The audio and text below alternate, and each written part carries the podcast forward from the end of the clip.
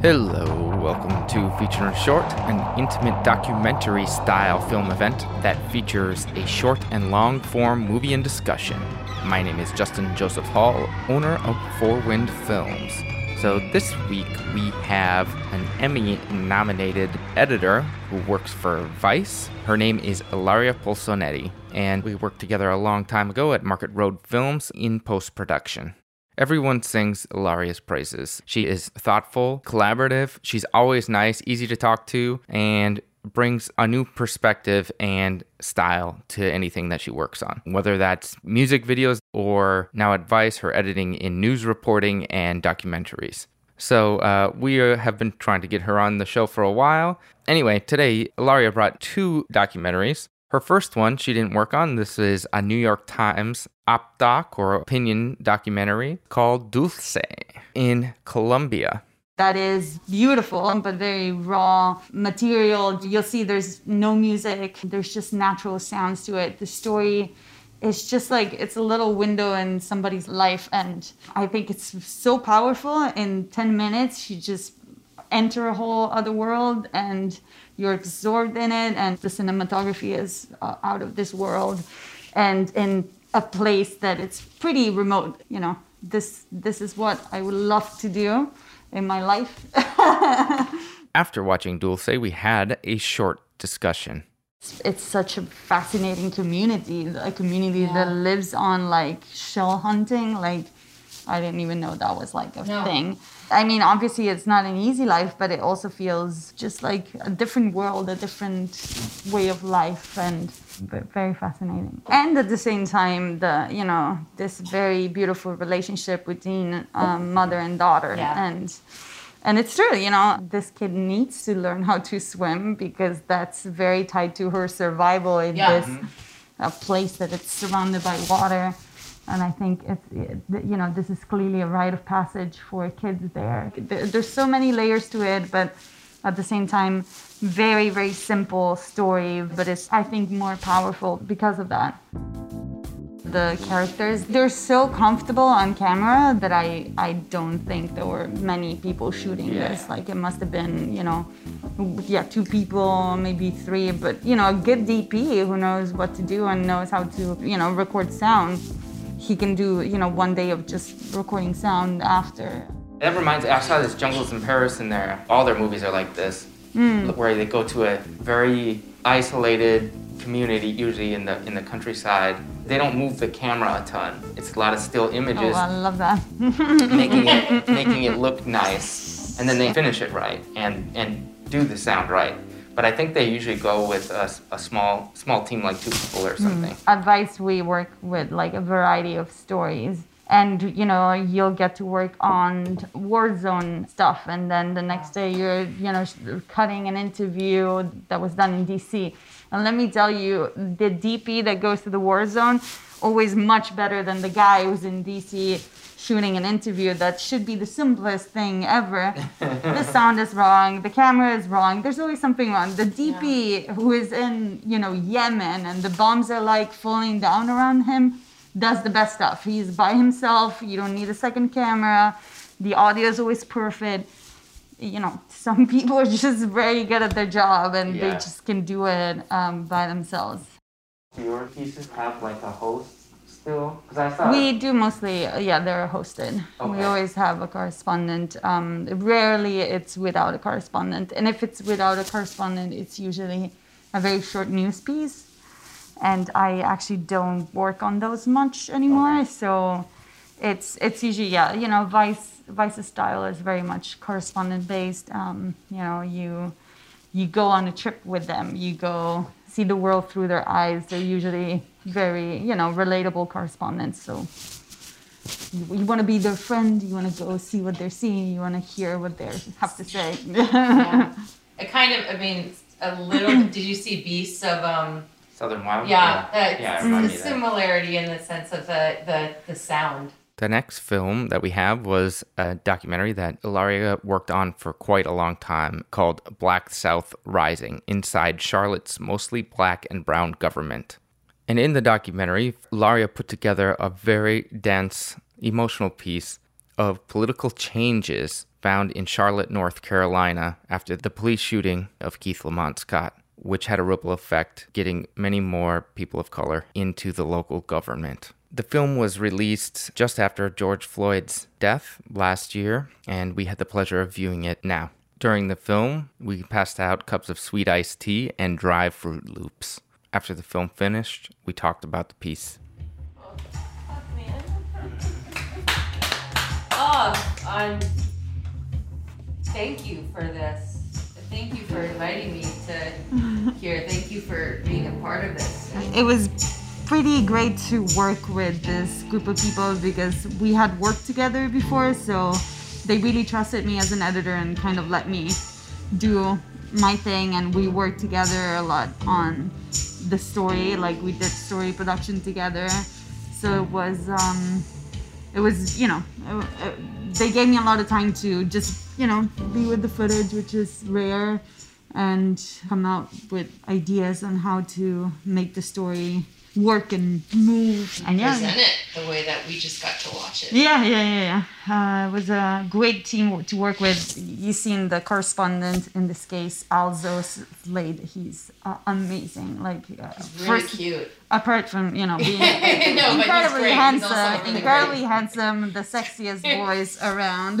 No, he's really great. Um, but he is the sweetest person on earth, and uh, as you can see, he has this ability to make anybody very comfortable.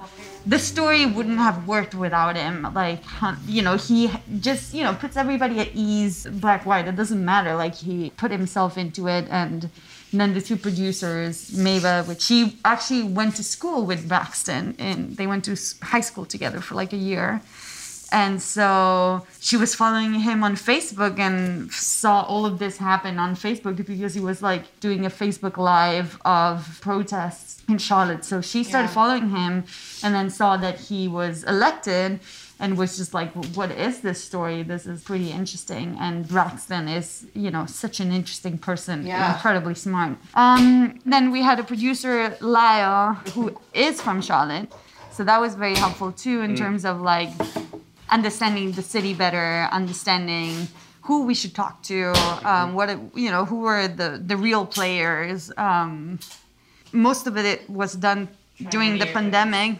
They were like my pandemic buddies, even through like video, like you know, Zoom calls and whatever, because we Yeah. we're talking so much about this and and the story and how to make it work and what goes where and you know obviously there were so many scenes that had to be cut out the intro about George Floyd. Uh, we added the very like two days before this aired Oh, really? because yeah because reflect we what's happening. after, yeah because we we had this thing ready and we were just like waiting for the right time to publish it. Um, sometimes you just have stories that are not you know they're not timely at the time. They were not it, this was not timely. And then the george floyd story happened and we were like okay we need to get it out there. And so we attached this part and Alzo was actually in minneapolis for it uh, anyway. So you know we understood how valuable this story was even now after what like i haven't seen it in like a year. Uh, i still think it's pretty accurate. It is. i think And- one of the guys perry he's the guy who talks about school. He has like one of the best lines in this where he says it's not racism is not about saying slurs there's policies and laws and we're Yeah. seeing it in georgia what they're doing with like voter restrictions and stuff like that that's all part of the same problem i mean if you're not given the opportunity to rise you'll never rise and So when you guys were sitting down, like going over your the pre-production meeting that you said, had you guys already shot something or like what's the? Mm-hmm. I, I got involved. I usually the editors come in after, but in this specific case and in a few other projects I was on, I was brought in at the very beginning, which was awesome. I was at the very first meeting when they hadn't shot anything. And this was still an idea, and I got very much involved in the story production side of things. And they were shooting as I was editing, Okay. so at some point, obviously, I was sending them notes on what I needed, what you know, what they should ask the interviewee, and So when yeah, when Yeah. you're creating the story, are you do you do like paper cuts? How do you work with the other producers on, on a piece kind of, like this? It kind of depends on uh, who the producer is, what the relationship is. Mm-hmm. Usually, producers that don't know me well, they will be like, "This is the script. This is what I want," and that's it. But then producers who know me and know the way I work, you know, you'll you'll tell me what you want out of a scene, and I'll I'll bring it out. And that's that's what I like to do is just go in and find the bites and make them work. And um, you know, the best question to ask is like, what what do you think was the best moment? Mm-hmm. And sometimes it doesn't translate on camera. You know, for them it's like that moment was amazing, and then you Mm-hmm. see it, and like the camera is like on a completely other person, and you're like, well, that doesn't look good. Um, but usually you ask them what are the best scenes, and I love to start with those just to you know get the energy going and just be like, well, this is the best we have, and then you build everything around the best. Um, and uh, and yeah, I like to ask them what what are you trying to get out of this interview, and it's also good for the producers because sometimes they do go in and don't really think about what they want from a, an interview or like a, a scene they're they're trying to build, and it's good for them to think about it. And luckily, they gave us so much time to work on it. That's you know Yeah. not usually the case. They were trying to see if this long form style could work, and they kind of used us as uh, you know guinea pigs, and it worked out because It worked out. yeah, I, I've done three more of these long form pieces after, so they seem to like the, way it works.